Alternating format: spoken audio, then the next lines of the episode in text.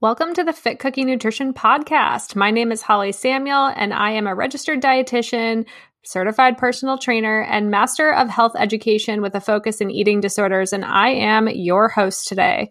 In this podcast, we talk all things nutrition for runners, improving your relationship with food and exercise, and becoming a lifelong injury proof runner. Now, let's get into the episode.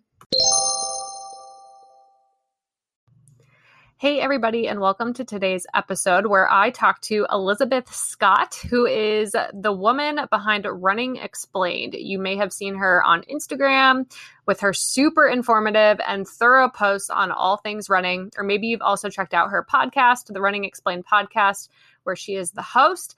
And also, goes into a lot of detail on different running subjects. So if you're not following her, um, I say this multiple times throughout the podcast, but go follow her. Seriously, you're going to learn a lot. Um, and we, you know, chatted today about a topic that I think is really important to talk about because I think when we look at Instagram or when we look at social media, we look at, you know, elite runners, we're often seeing their highlight reel um, or a highlight reel of how training is going. We see the highs and we see the best parts, and we don't always see the lows or when training just doesn't go as planned.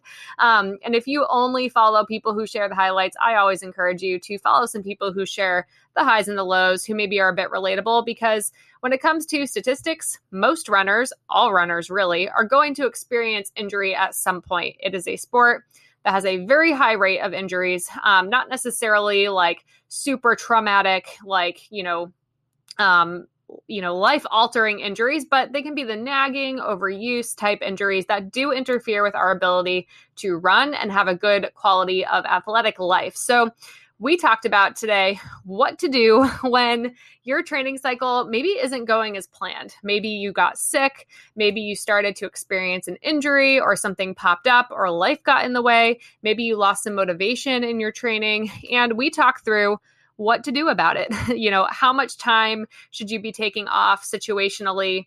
You know, depending on how much time you took off, when's, you know, when should you kind of jump back into training versus alter your training plan? When do we need to adjust, to adjust our goals for race day? When do we need to maybe, you know, move what race we're doing or not start a race that we had prepared for? When's a good time to do that?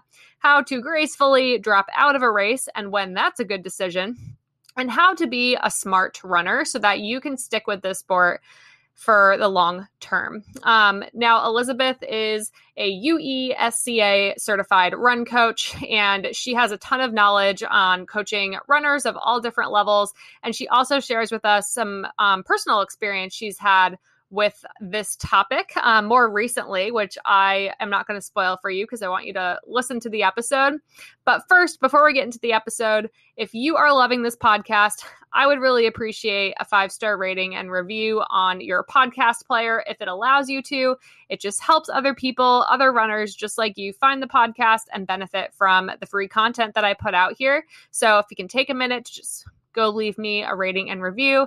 I would really appreciate it. You can also share, you know, take a screenshot of each episode, share it on your social media, tag me, Fit Cookie Nutrition, tag the guest if you want as well. And I would really appreciate that. It just helps other people, you know, learn from this information as well. So, without further ado, let's go chat with Elizabeth about what to do when your training cycle doesn't go as planned. Elizabeth, and welcome to the Fit Cookie Nutrition Podcast. I'm so excited to have you on the show today. Thank you for having me. I'm excited to be here. Yeah, I know um, I've listened to your podcast for many, many, many episodes that you've done so far, and it's super awesome. So I'm excited to talk with you today about some of our topics. Me too. And I'm excited to be a guest on your show since you were such a wonderful guest on my show. Yeah. So tell everyone um, kind of who you are, you know, what you do, and where you live if they don't know already.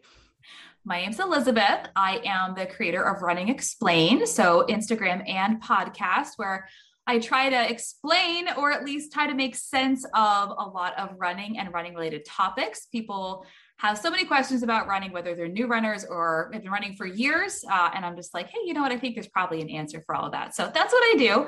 Um, I started running uh, about four years ago. And it's just totally snowballed into this career. And I love every minute of it. And I am in New England. If anybody is wondering, like, where is she? I live in Connecticut. So that's why I was at the Hartford Marathon this weekend. That is my hometown, my new hometown race. That's awesome. I didn't know you were in Connecticut. I knew you ran the Hartford Marathon. And I was like, I wonder if I'll discover something new. That's cool. I'm in New Hampshire. So hello, New England. Nice. Well, yeah, I know. I mean, I, I typically tell people, you know, where they can follow my guests at the end of the show. But if you guys aren't following Elizabeth on her Instagram page and her podcast, like, and you like running and you want to know things about running, like, what are you doing? Go follow her. Um, and we'll talk about where to do that at the end. But you know, you you're really good at explaining all these topics, which is why I'm so excited to have you on the show today to kind of talk about, you know, what to do if your training cycle maybe goes a little astray, um, you know, kind of when to pivot your goals, you know, maybe switch your race entirely, DNS a race, do not start or do not finish a race, DNF, um, and kind of some nuance there.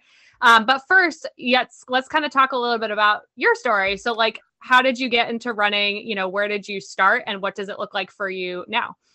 Yeah, so I started running actually, you know, the classic like I played sports in high school and I ran for, you know, JV soccer and I actually cross country skied and so, you know, I swam and so I had this like, you know, vague athletic background, but after high school I basically was completely sedentary um, for over a decade. Um, I actually started running when I was 29 because I'd recently quit drinking. I got sober and realized that not only like, yay, I'm not dying anymore, Two, I should probably lose a little bit of weight. I had obviously was living a very unhealthy lifestyle. And three, had a whole bunch of time on my hands because I was, you know, had no longer drinking, lots of things to do with all the hours I had in the day. So um, I thought that running would be the best way to maybe lose a couple extra pounds. And so I signed up for a local 5K. And I remember I started running in July and I couldn't even run a mile when I first started. I was, I felt, you know, I remembered back to when I was in school and I was fairly athletic, and I think it's just a mile. How hard can it be? And I could not even finish a mile without stopping to walk. But slowly and surely, I built up on my own, kind of figured out like I just kept going and kept going and kept going. I had, uh, I signed up for that 5K. I actually, fairly in a classic runner fashion, I ran a 10K the weekend before just to make sure that I could run the 5K the following weekend. So my very first race was actually a 10K that I found on Groupon. And it just really like on took off from there. You know, I, I did all the classic new runner mistakes. I increased my volume way too quickly. I experienced shin splints. I experienced IT band syndrome. I ran a marathon six months after starting and like a whole can of worms with that whole process. But basically, I realized as soon as I started figuring out that there were actually answers for all of these questions. Like I bought training books and I was like, oh my goodness, there is a proper way to train. Oh my goodness, there's an answer for why my knee feels the way it is. That really just lit a fire under me. I am definitely the kind of person who is um, curious to a fault, I guess you could say. And I, my, my husband jokes that my best friend is Google. Like, I'm like, let me Google that. I'll figure it out. So it really just kind of became this thing where I'm like, oh, there's so much to learn. There's so much to explore and discover. And I love running as a sport. And it's just really took off from there. So I recently finished my fourth marathon. Um, I have run, you know, I properly trained for this one. Well, we'll talk about how my training went in general, but um, you know, it, since then, running has just become such an important part of my life. And I can't imagine my life any other way now. That's fantastic. And, and I appreciate that you shared kind of like that you got sober and, you know, it was part of like a big kind of lifestyle change for you. And um, I think, yeah, I mean, your love for running, it escalated quickly, which is great. Um, and I love that like Dr. Google or not Dr. Google, but just Google in general seems to be how you figure a lot of things out. Um, you know, again, if people don't follow you on Instagram, like your posts show that you are extremely thorough in when you research things. Um, you know, so I, it's cool to kind of hear you come full circle and um, get into coaching too. So, you know, when did you kind of become more of like a running coach and kind of incorporate that into your um, like into your career? Uh, it's interesting. One of my best friends asked me, I think it was about 18 months ago um, she wanted to run a local race. she she had been running and then she had some health problems and she wasn't sure if she could run again. But then she could run again and she knew she's like Elizabeth, will you help me? Like tell me how to run. And I was like, I don't know. I'll, I'll send you a training book. And she's like, no, like I want I want you to tell me, you know, you know what you're talking about. I don't have time to read a training book. I'm too busy. And I said, okay, I'll train you. I, uh, I wrote her a training plan for her very first half marathon. And that was like, just like wrote, you know, made it pretty and, you know, sent it to her via email. And I was like, here, it'll help you train for your first half marathon. I'm like cribbing from training books. I'm like, you know, reading, you know, all like, you know, Hanson's half marathon. I'm reading all like, oh, this part of this and all. And I, I know this, and this is her build up. And so I realized that I'd already been kind of doing this. Like I, I'd become a coach without even realizing it. But then I realized if I really wanted to coach people, I probably should become a coach. Um, so even though I had a lot of knowledge just through the reading that I had done and the research I'd done on my own, so all the training books that I read, just becoming a student of the sport from a science perspective, I went and got my training certification from UESCA. So I'm a certified tra- uh, running coach now. And I do have one on one clients and offer training plans and a training group as well. But it's just the endless puzzles the pieces of how everything fits together for each individual runner and what their specific goals are just endlessly fascinates me. That's awesome. And I think my internet cut you out a little bit, but it sounds like, you know, you kind of figured out how to start like coaching people because it was what you were already doing. You just weren't like applying it to the actual individual yet. And then that kind of really kickstarted more of a fascination with it, which yeah. So in terms of your most recent like marathon experience, um, you know, tell us about the training, you know, what happened and where where it ended up. Oh man, every marathon training cycle is in itself a marathon of an ordeal. Uh, some of them go smoothly, some of them less so. I had started out with this most recent like cycle. My A race, my goal race was actually not the Hartford Marathon, which if you're listening to this in the future, time stamping, it's middle of October. So uh, was not an October race. My my A race, my goal race was actually going to be an end of August race, and the Hartford was just going to be a fun run. A couple weeks, you know, nine weeks later, um, because it was here. And I um, had I had chosen a training plan, which was I, you know, I I prefer I like Pete Pfitzinger Pfitzinger as a running coach. Um, so I like to modify his plans for myself. Uh, because I feel like I respond to that kind of coaching and that kind of training well. But it was just a really rough buildup. Um, I was really struggling to kind of find my groove. I recently moved to a new house. I was in an unfamiliar neighborhood, which is much hillier than the places I've been training before. You know, I had a lot of life stress with business and just, you know, as we all know, things just add up and add up and add up. So, the training, I was not getting quite as much volume as I wanted to, but it's still very respectable. And I was like, you know, it's gonna be fine. Mean, hot summer, hot summer weather brings fall PRs, it'll be fine.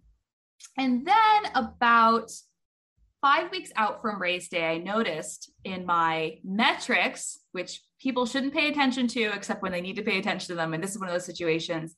I noticed that my ground contact time balance, the distance between your right and your left foot and how much time they spend on the ground, was becoming unbalanced. And I'm pretty typically even 50 50 split maybe you know 0.1% in either direction. And i was start, starting to see a pretty heavy skew towards my left foot which means that my left foot was spending more time on the ground than my right foot which means that something was going on on my left side but i didn't feel it yet.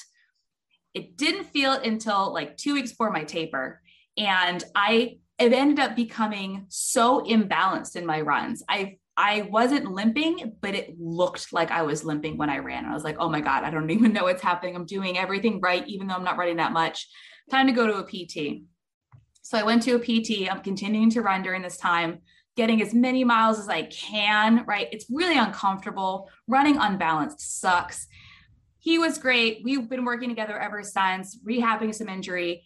But the week of my race, I ended up feeling what I possibly could have been a stress fracture in that left hand side. It was not. It was just an inflamed muscle that happened to be very near where stress fractures can occur in your lower leg. But I decided to pull out from the race and made a decision to pivot and just focus on Hartford instead. So again, it's like I feel like I've been training for this race for months and months and months because I have, and it's been this whole weird buildup. But and we'll talk about today, you know, what to do when your training cycle doesn't go as planned this is something I just have a whole bunch of firsthand experience of in a very recent way. Yeah, yeah. And like I, I think it's it's so good to hear you say, like, you know, you practiced what you preached um, which is so hard sometimes you know and you you went to see the pt you kind of modified your training plan you made the hard but right decision to pivot your marathon um, you know and luckily you had signed up for hartford anyway so that was kind of like an easy pivot to um, have on the schedule but you know let's let's also hear about you know while we're here let's hear about how it worked out too. Like how did the rest of that training cycle look for you in particular and then what happened at hartford so it ended up going really well. It was a very weird you look at all the my data, you know, like I had this giant basically I tapered into my original race and then like didn't run for like three or four weeks, barely ran at all. Um, was able to get a couple key runs and longer runs, and then tapered really aggressively down into Hartford. And I ended up running only two minutes off my marathon PR, despite all of the trials and travails that I had just gone through. I ran a really strong race. I ran negative splits. I'm still, still just a hair above that BQ line. But hey, if I got that close after this kind of buildup, I know it's going to happen next time. Yeah. Oh yeah. An ideal training cycle. And like, that's awesome. Um, and how's your, how does your leg feel? It's good. I mean, it's one of those things where, you know, this is and this is the problem with running injuries. Is like it doesn't go away overnight. This is something where hey you know it probably took? I don't know a couple months or longer to reveal itself it's going to take a while to resolve itself but from a percentage point i'm probably like 95% it's one of those things where as you become a runner who's so aware of their body like i know it's not perfect and it's something i'm probably to have to continue to work on through the rest of my running career but it is like night and day compared to what it was before i went to pt yeah, yeah. You're you're so spot on too. Like there's a difference between like, okay, this injury is something I need to like, you know, really back off on and then it's different when you know what it is, you you know where you're at, you know what you need to do and then you can have a bit more confidence in your decisions. Um, which is a good place to be if you're a runner who's experiencing that twinge of pain and feeling alone. Um, it's definitely good to kind of get it figured out so that you don't feel like every step you take you're just destroying your body. Um,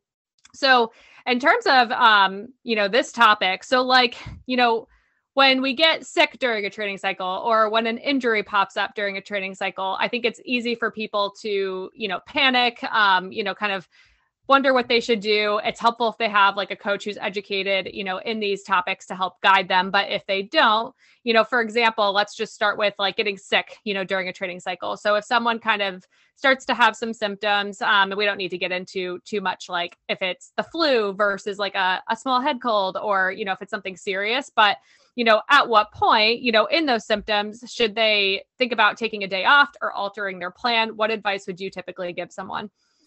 I am definitely a coach who skews conservative when it comes to this stuff, just because when you're in the middle of a hard training cycle, you're you're already a little bit in a weakened immune state anyways and then if you then get sick and then go train hard or at all while you're sick what what benefit is that going to be towards your training? It's not.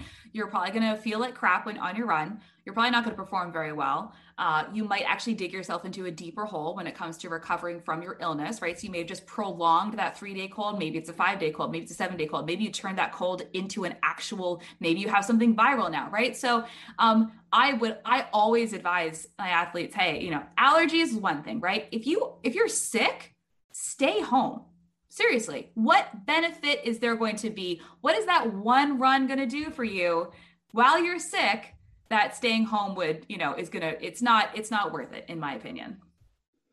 Yeah, yeah, I know. I tend to be more conservative as well, um, and kind of say, yeah, you know, if it's something that you know is like allergies, you don't really have any symptoms besides maybe like a sniffle or something that's like super like up here, just in the head area. You know, that's one thing. Um, but you know, if you're starting to have like headache, sniffles, like feel pressure in your sinuses, it's going down your throat, you know, all those symptoms, like you said, running tends to exacerbate things. So um, it's probably just going to make them worse, or you could at least alter your intensity, um, you know, and bring it down a notch. I will also say, I mean, the, the non negotiables, like any sort of fever, right? If you're fever adjacent, if you think, I think I have a fever and it's like 99.9, stay home. Like, that's not, no, don't even try vomiting obviously a no-go if you have any sort of gastrointestinal like hey I have, I have food poisoning like don't run you know so these types of things where sometimes when we're in this bubble of really pushing our body to the limit it be we kind of lose sight of the common sense of hey, you shouldn't run today. You're sick. That's okay to take a day off. You're sick. Mm-hmm.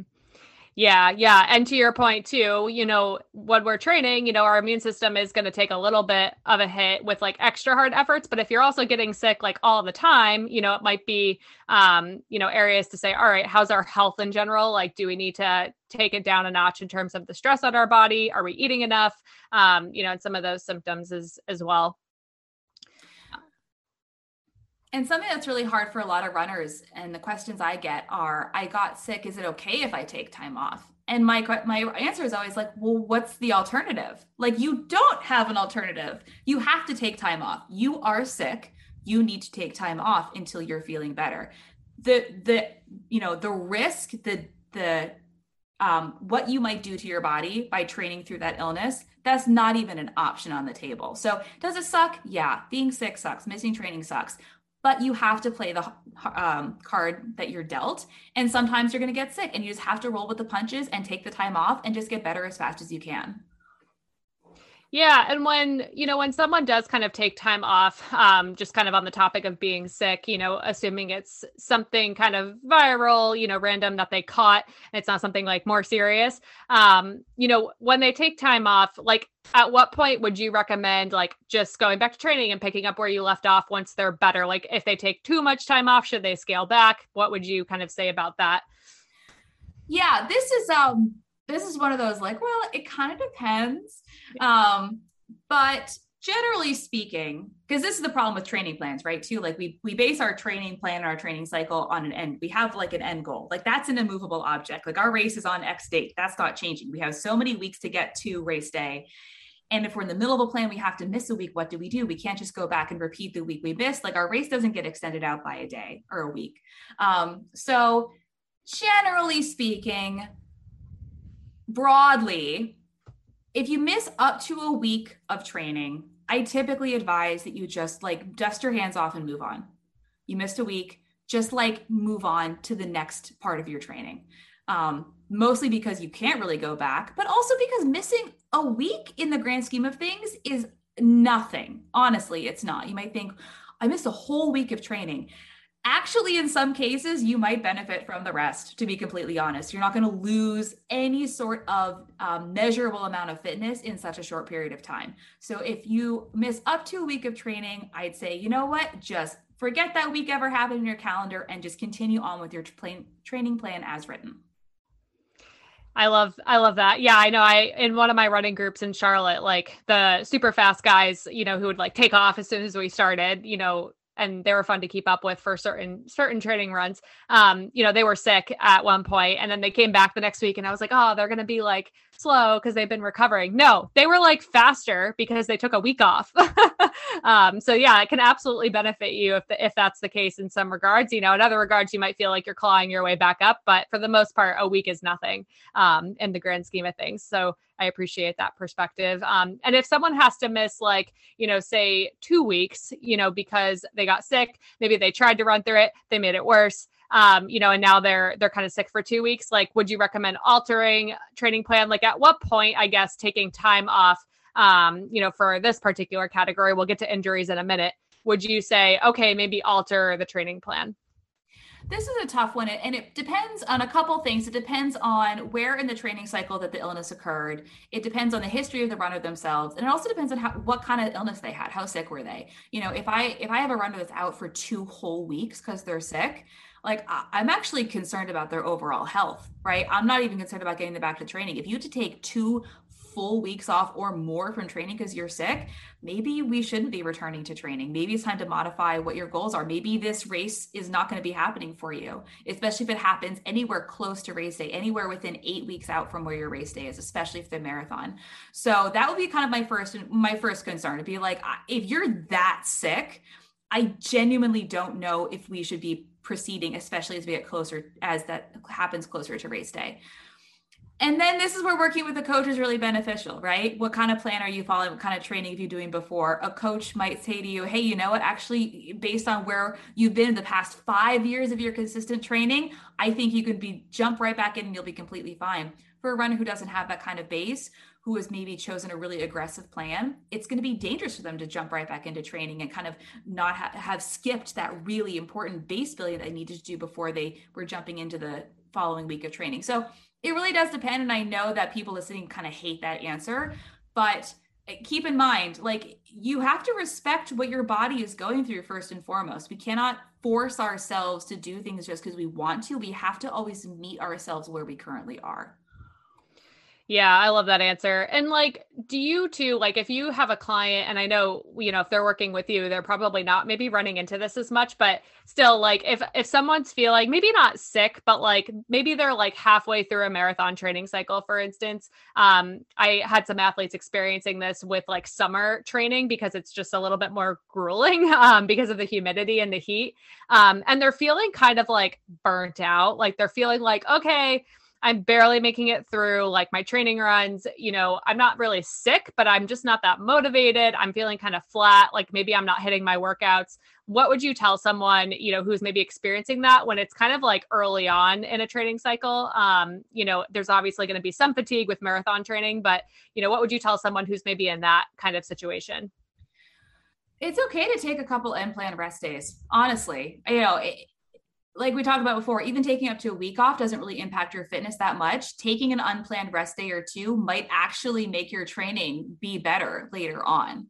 And also, that being said, the polarization of your training is super important in that when you're doing your, especially for endurance training, marathon, half marathon, your easy days should be genuinely, truly easy. Like, I can't even tell you, it does not matter how fast you go on easy days. The training cycle I just described, like, I was running, routinely running most of my easy days between two and three minutes slower per mile than my actual race pace was. Like, yeah, I run my easy days slow and I can still throw down on race day, right? So keeping your easy days truly easy is what allows you to go hard on your race days. And actually running too hard on your easy days is a prime contributor to that burnout feeling to maybe you're getting sick more often than you should be to feeling flat to really not feeling like you're in it to mental burnout. That so that's really important. How the training is performed is also really key part of this.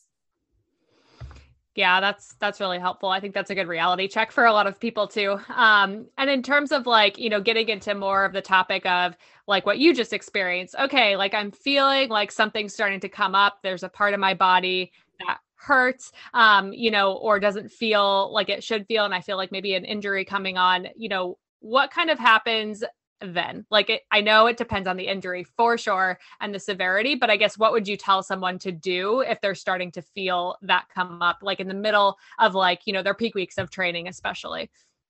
So peak weeks are one thing. Peak weeks are your they're your highest volume most intense weeks of training. Like you might feel a little beat up. That's kind of normal, right? You've just put your body through a whole lot. It's normal to feel little aches and pains. What we're really concerned about is things that escalate, right? Like, oh, it was a, a little kind of sensation the other day, and now it's actually escalated into a thing.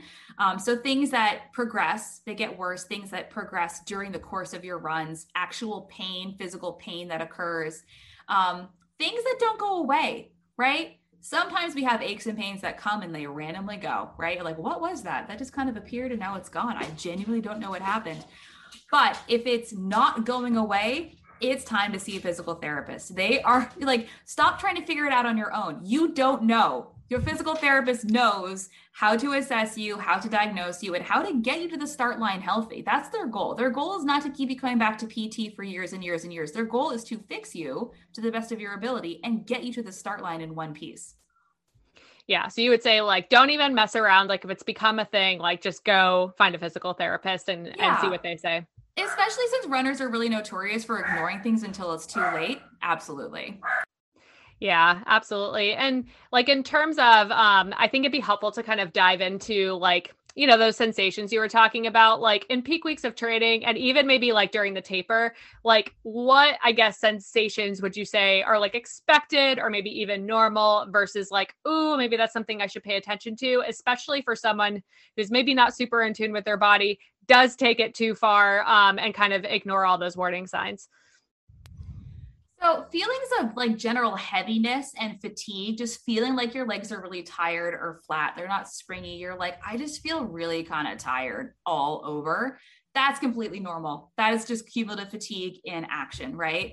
Um, what we're really looking for when it comes to things that you need to be aware of are things that are imbalanced, things that are one sided. I'm feeling this sensation on my left side, but not my right side. I'm feeling this, this sensation specifically in my left hamstring, but not my right hamstring. Or things that um, are throbbing or aching in nature things where you can point to specifically the spot where you feel it like even if it's one specific spot on your body or you can trace down the muscle like this specific muscle right here all down that's where i feel it. Like if you if you the more specific you can get the more urgently you need to go to a physical therapist. Um that general aches and pains that's normal. But as is it as it narrows in on hey i can actually tell you exactly where i'm feeling this problem that's really when it's time to go see a physical therapist. Um, of course, anything that is sharp or sudden in nature, like that's non-negotiable. You know, physical therapist now. Um, anything that, like I said, is recur, you know, doesn't go away or gets worse, especially as you run, anything that causes you to limp or change your gait in any way. I don't care if changing the way you run makes it go away that's not a solution to your injury. You actually need to go get the root problem figured out. So all of these things are, you know, unfortunately, a lot of runners figure this out through the making the wrong decision. They figure this out because they did let that injury linger and didn't get checked out. And then they figured out, hey, the next time this happens, I need to go see a professional. But maybe, maybe you can be the listener, can be the one runner who actually is proactive about when that injury pops up and getting it treated ahead of time. Hey, everybody, I wanted to take a minute to hear a word from our sponsor, which is Coros. Coros Wearables makes GPS watches that help athletes train to be their best. And they use top of the line hardware with innovative technology to provide endurance athletes with the gear that they need to achieve their goals. When you use a Coros product, you know you're getting a tool that has been designed, tested, and perfected for the athlete by the athlete. And their roster of professional athletes that use their products is quite impressive. Have you heard of Eliud Kipchoge, Emma Bates, Des Linden? I mean, if it's good enough for them, that's what I'm saying. Coros watches allow you to create your own personalized workouts. They allow you to implement your training plan for running, cycling, swimming, and even a strength or core workout at the gym. If you need an extra reminder to properly fuel during your workout, Coros has you covered with the customizable nutrition alerts. So you can basically just have me poke you every 30 to 50 minutes to remind you to take your fuel on the run, which is pretty cool. Coros users have set world records and been to the highest point on earth, pushing their products to the extremes. And at Coros, creation and innovation is never ending. So you know, if you are wearing a Coros watch, you know that you are going to be the focus as the user. So if you want to be part of the Coros community, by you can follow Coros Global on Facebook or Instagram, or you can ho- head over to the link in my show notes to view some of their various products. I personally have the Coros Apex, which I love. I've had it for gosh, probably almost a year now. And it's so easy to use. The interface is so pretty. The app is awesome and very easy to use and understand. And I totally love my watch. So I hope you head over to the link in the show notes to check out Coros Global. Now let's get back to today's episode. Yeah, and like, you know, if something does pop up um and like obviously you're pretty experienced, you've coached a lot of uh runners, you know, just throughout your your coaching your coaching experience. Um like how often I guess if you had to like put a percentage on it, um you know, how often would you say like runner experiences small issue and then still makes it to you know goal race and performs well like how often does that happen versus like runner experiences small issue it explodes in their face and they never make it to goal race um, since I have a very like kind of no tolerance policy, like as soon as I get that, you know, pain report and final surgery, I get the email where it's like, I this didn't feel right. I'm like, stop, don't run. we are not running on it. Luckily, I haven't had anybody who's been derailed by injury. It's unbelievable what a couple days of pure rest and a, you know, maybe a little rounds of mobility work will do. I'm not kidding. It's like magic. Like, don't even try to run it the next day. Take a couple days off. Actually, don't run. Do some mobility work for typically we're talking about we're talking about um, hip issues, hamstrings, quads, calves, feet, that sort of thing. Um, and most often unless there's some sort of underlying injury that is just now rearing its head those sudden suddenly appearing um, you know oh my god what do i do now? A couple days of rest and some mobility work really does a, a lot of wet magic to it.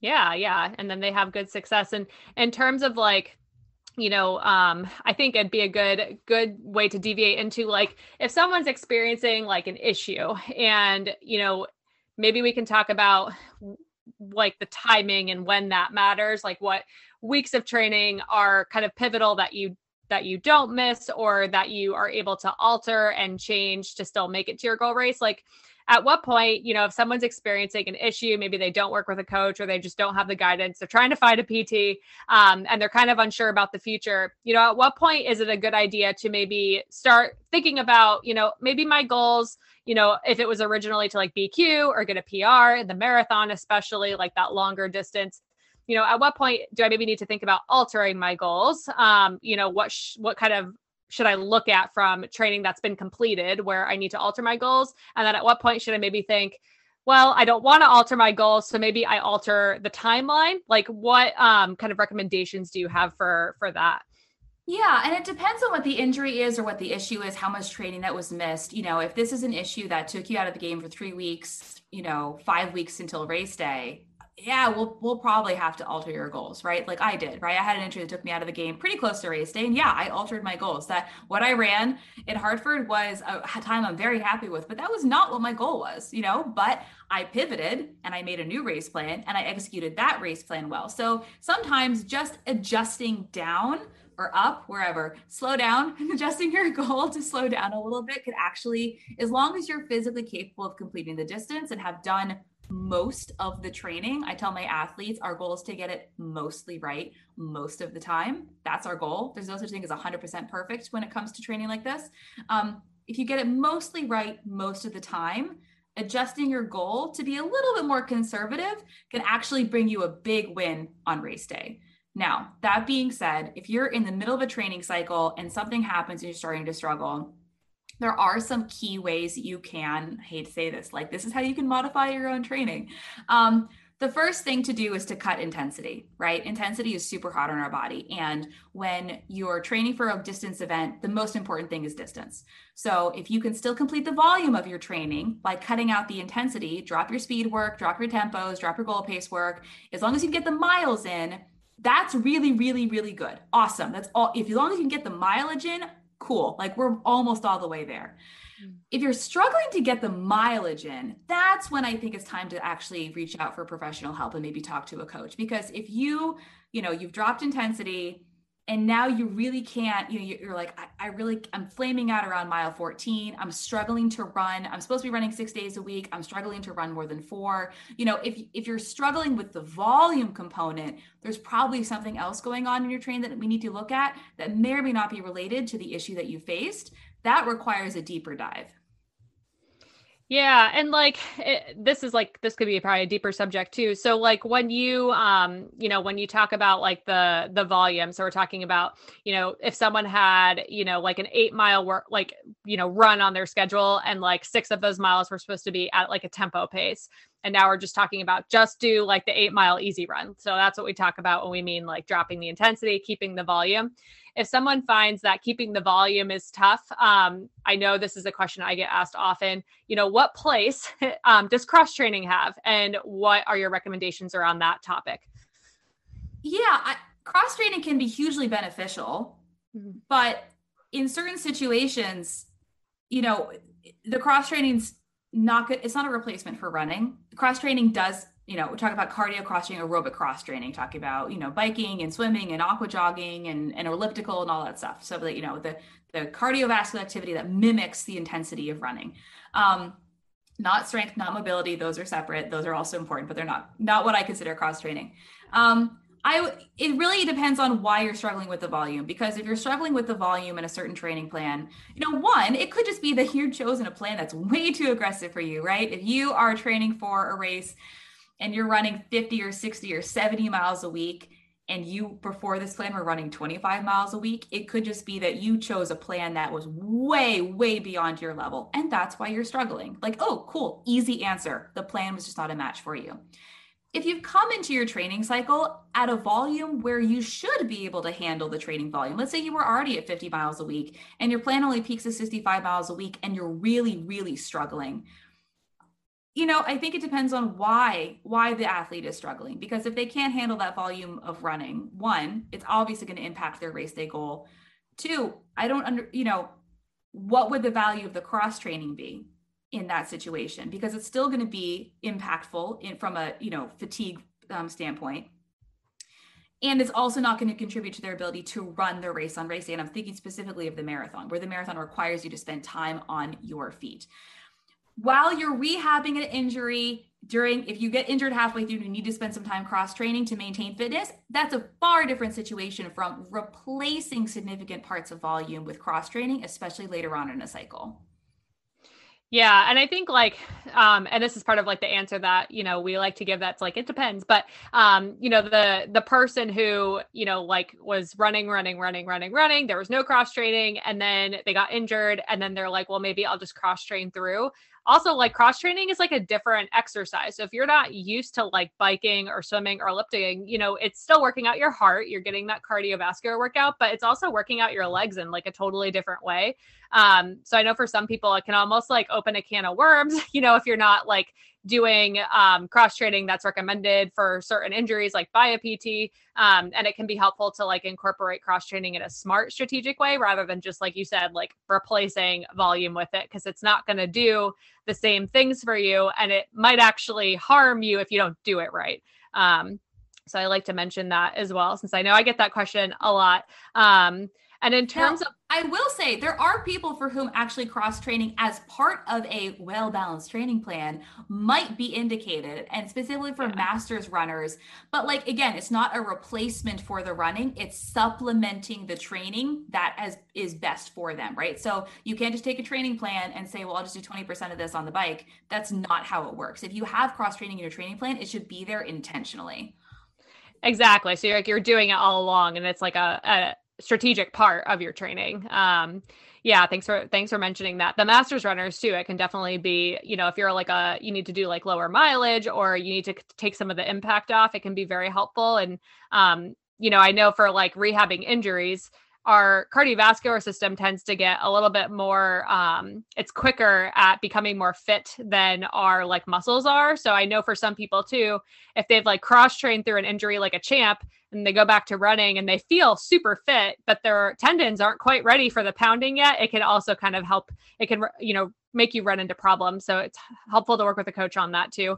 Um, and then when we talk about you know like you said if if you kind of have something happen like right by your race and you're like ooh should i even do this race? Um what would like your timeline recommendations be? And again probably depends on on the issue but for someone to say okay i need to to work this out and figure out what's going on here like how far into the future should i plan like a backup race if that's going to be the option that they go for well, first, you know, any sort of bone injury, stress fracture, stress reaction, if there's bone involved, it's not even a question. You're not running. I don't care how special that race is. I don't care how many years it took you to qualify for Boston. If you have a broken bone in your body, you're not running that. I would never, ever let one of my athletes onto the start line if they had any sort of current bone injury. That is just ridiculously irresponsible. There's no benefit, there's only risk. Seriously. Um, like that scares me when I see people racing and knowing that they have are currently dealing with an active bone injury. Now, the thing that's like kind of the, the like blanket no non-negotiable no. So, you know, there's no backup racer because you're going to be rehabbing your bone injury for a while. Do but, not pass go. Do not collect $200. don't even think about it. Don't even think about it. Um, but for other injuries, and I, I, just was talking with another physical, with a physical therapist recently about this topic, is that, you know, generally speaking, if it's not bone injury related, you'll probably be okay getting to race day with intervention that is caught early enough, right? So even if you see a PT for the first time the week before your race, that's better than not seeing one at all.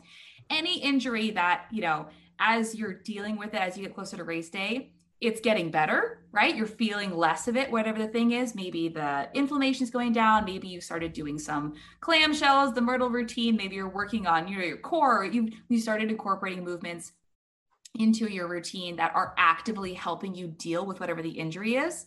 Um, that's a good sign. Honestly, this might be one of those situations where your goal changes and it's just to finish and have fun if you're actively toeing the start line with something that you're like, I right now standing here, I can feel it in my calf, right? Um, and also being okay with understanding that it's it sucks to DNF, but it it sucks harder to seriously injure yourself by pushing through something that you shouldn't push through. So DNF means do not finish, right? So especially over the course of a marathon, even a half marathon, even a 10K, even a 5K, right? Talk about you can injure yourself at any distance. And knowing that you are not going to be 100% at the start line, it's okay to be cautious in what your race day plan is. And if you need to drop out, it's okay. I would much rather somebody tell me, hey, I had to drop out at mile 10 because my calf just wouldn't stop throbbing, rather than getting to the finish line and then emailing me and saying, hey, guess what? I tore my calf. Like which which one would you rather happen to you, right? Yeah, no, that's a good assessment to walk through. It's it's one thing, you know, if you do show up to race day, like you said, I've I've experienced this where I've stood on the start line. And I'm like, I can feel the thing that's been bothering me, but you know, maybe I've been following a plan to help rehab it. I have confidence and clearance by like a PT to go do the race, and I have you know a good perspective on what is a reasonable goal, which might just be to complete the race or to listen to my body, see what happens. Um, you know, that's that's different than showing up to the start line being like, I trained through this injury. I don't know what it is. I don't have a plan, and I'm just going to see what happens, and maybe I blow up. Um, you know, so don't totally different situations. And then let's talk a little bit about like when should we DNF a race? Like when should we drop out? Like I think for runners, it's a it's a like a taboo topic. Like no one wants to DNF a race. It, it never feels good. Um, but to your point, there are more pros than cons sometimes. So like can you give some um, like maybe sensations that would lead someone to say okay let's like stop in my tracks let's dnf um, and how do you kind of gracefully dnf a race yeah. So first off, to DNF a race, you just find an aid station um, and tell them you are done, and they will get you back to where you need to be. So you know, races are set up, and unfortunately, you know, especially for marathons that are in more, you know, half marathons that are in more rural areas or point to point, uh, you know, the aid stations might be kind of far away but you know tell a runner who's passing you hey tell the aid station i need help right they'll send somebody back to you if you have cell service obviously carry your cell phone you know call somebody call the race director right? Call you know go to the web race website and call some numbers. Just you know start reaching out. If you are in the middle of nowhere and need to stop just stop. It's okay. They'll find you. Um and that being said you know it sucks. It sucks. I've dnf'd a race before um because my back spasmed. I this is a couple years ago and it was one of those races where it's like I wasn't in a good place mentally and I had a back issue going into because I had an office job and yada yada yada mm-hmm. office neck. And I went out too fast and I was too tense and I did all the wrong things, right? I didn't I didn't um adjust my goal. I, you know, didn't get the help that I needed. And at like mile eight, it was like, nope, can't I couldn't run anymore and I stopped and I walked, you know, kind of walk jogged into the finish line and that sucked because even though I had a reason it felt like I had somehow failed because I had gotten injured, like the injury itself was the failure. And I think that's one of the things that runners really struggle with is that, you know, I don't know if this is just an American thing or what it is, but so often we tend to ascribe um, a moral like yes or no to something that's completely out of our control, right? To look at somebody and say, well, if you're injured, it's because you did something wrong, right? That's that's not always the case. Injuries just happen. Yeah, maybe looking back, you can say maybe I shouldn't have done that, but that doesn't matter anymore. Injuries happen statistically to every runner. Mm-hmm. And feeling like because you're injured, it's somehow your fault is not very helpful for your rehab process, but also doesn't help you make very good decisions when it comes to um, racing and taking care of your health. So, if you're of the opinion that the reason you're injured is because it's something that you did wrong and you're just going to muscle through it because of whatever reason, you're only going to hurt yourself more. Our goal, as far as I know, there's no runner out there who's saying, "Well, I only run run until I'm 40 and then I'm done." Right? We all want to run for as long as we possibly can, and that means taking care of our bodies uh, to the best of our ability even when it means dropping out of a race. So, when to drop out? This is a really, um, this is a tough one because sometimes you finish a race and if something that happened in the middle of the race is gone by the end of the race. But what we're talking about is going into the injury, going to a race with a pre-existing injury that you know about, or something catastrophic happens during the race, or if there's a health issue that occurs during the race, like um, severe dehydration. If you ever stop sweating, if you ever become delirious, if you ever pass out, if you ever vomit something that is black, that could be blood. Um, if you ever, uh, yeah, so all of these things are like automatically like do not pass go. You are now DNF from this race, right? Those are medical conditions that require you to stop running.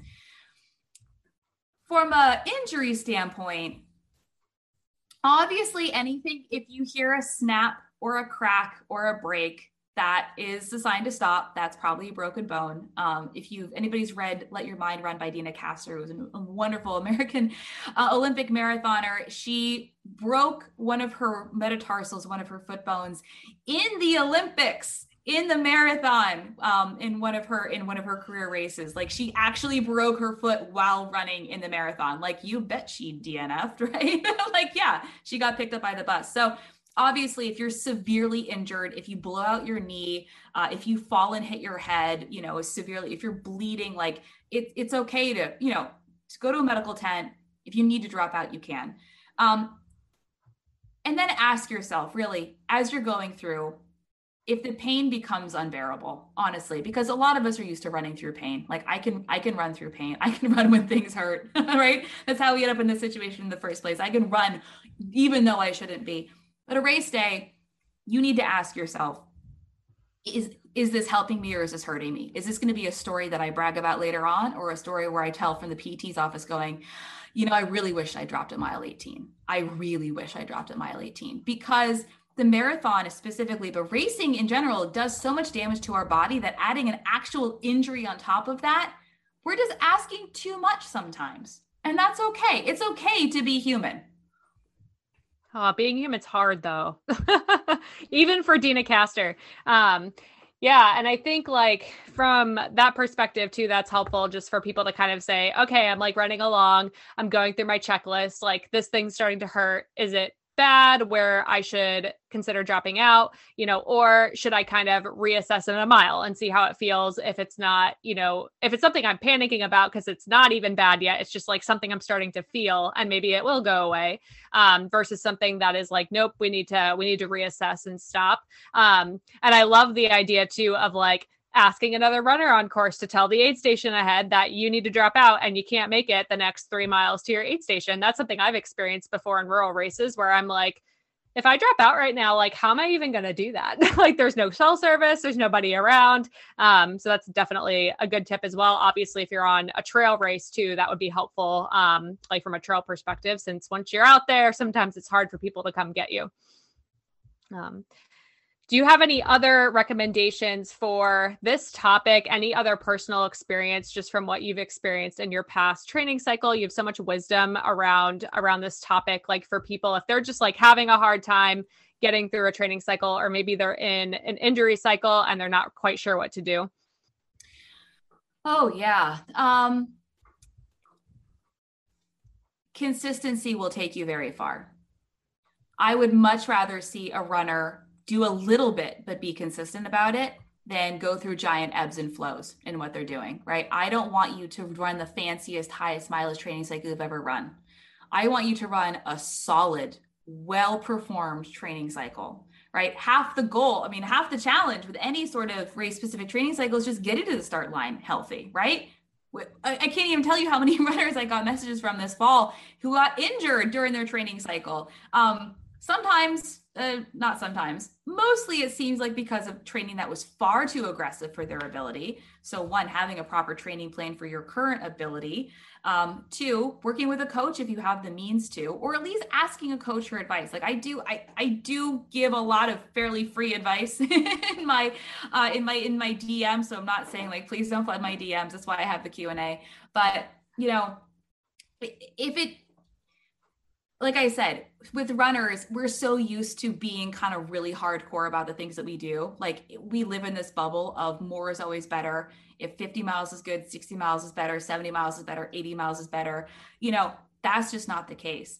If you see somebody else doing training, and that doesn't mean you have to do that kind of training either. So, um, consistency will take you far, honestly. Consistency is one of the most underrated things in running because you can do so much more than you think you can on a lot less than you might believe. Now, it's not to say that as a brand new runner, you can go out and do something, you know, super intense on little training.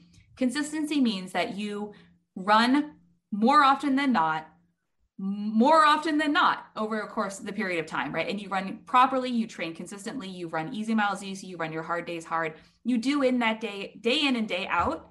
And having that base that is almost more important than any sort of race specific training cycle that you will ever go through. So, if you're wondering, can I still get to race day based, even though my training plan totally imploded?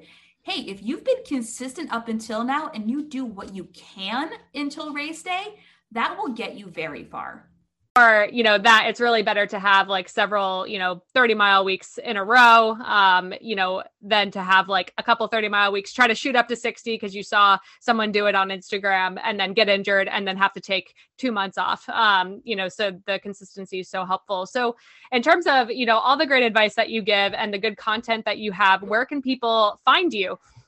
Yeah so i hang out on instagram a whole lot. Um i am at running explained and that is oh. my puppy because he's unhappy. He wants to go outside. I'm on Instagram at Running Explained. I also oh. have a podcast called the Running Explained Podcast. And I also have information about the training plans that I offer and the coaching services that I have on my website, which is runningexplained.co. Awesome. Awesome. And now I want to ask you the end of the podcast question, which I'm excited to hear about. Um, so in terms of like this could be your last race that you just did, or like the best race you've ever had. You know, you're running through the finish line. It went swimmingly, exactly how you wanted it to go. Maybe you persevered despite a not perfect training cycle.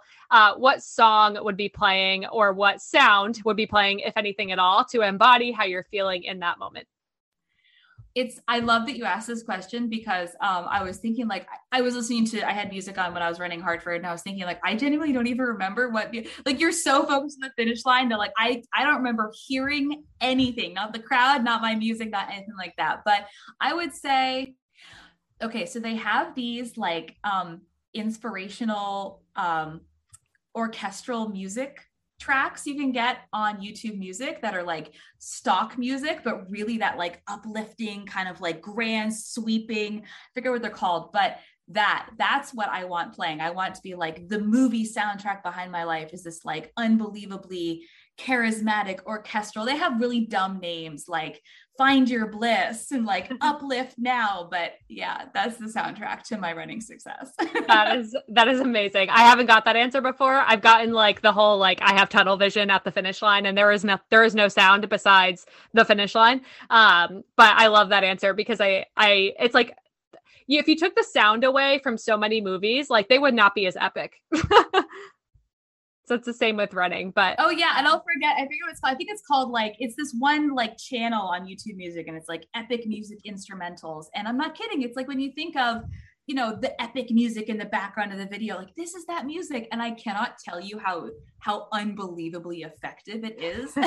when you're in the, I had a couple playing in my playlist in in the marathon, and I was like, oh my god, this really works. yeah, so you just got to listen to that playlist on YouTube Music, guys. There you go. Mm-hmm. Well. Thank you so much for coming on the show today. I really appreciate you sharing your running wisdom with us. And um, I'm excited to hear more from you from your own pages as well. Well, thank you for having me. This was a whole lot of fun. Awesome. I'll talk to you later.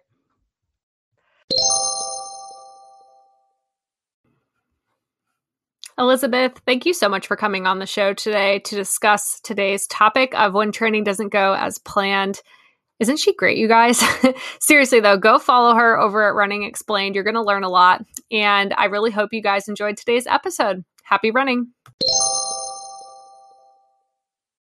When you need mealtime inspiration, it's worth shopping Kroger, where you'll find over 30,000 mouthwatering choices that excite your inner foodie. And no matter what tasty choice you make, you'll enjoy our everyday low prices, plus extra ways to save, like digital coupons worth over $600 each week. You can also save up to $1 off per gallon at the pump with fuel points. More savings and more inspiring flavors make shopping Kroger worth it every time. Kroger, fresh for everyone. Fuel restrictions apply.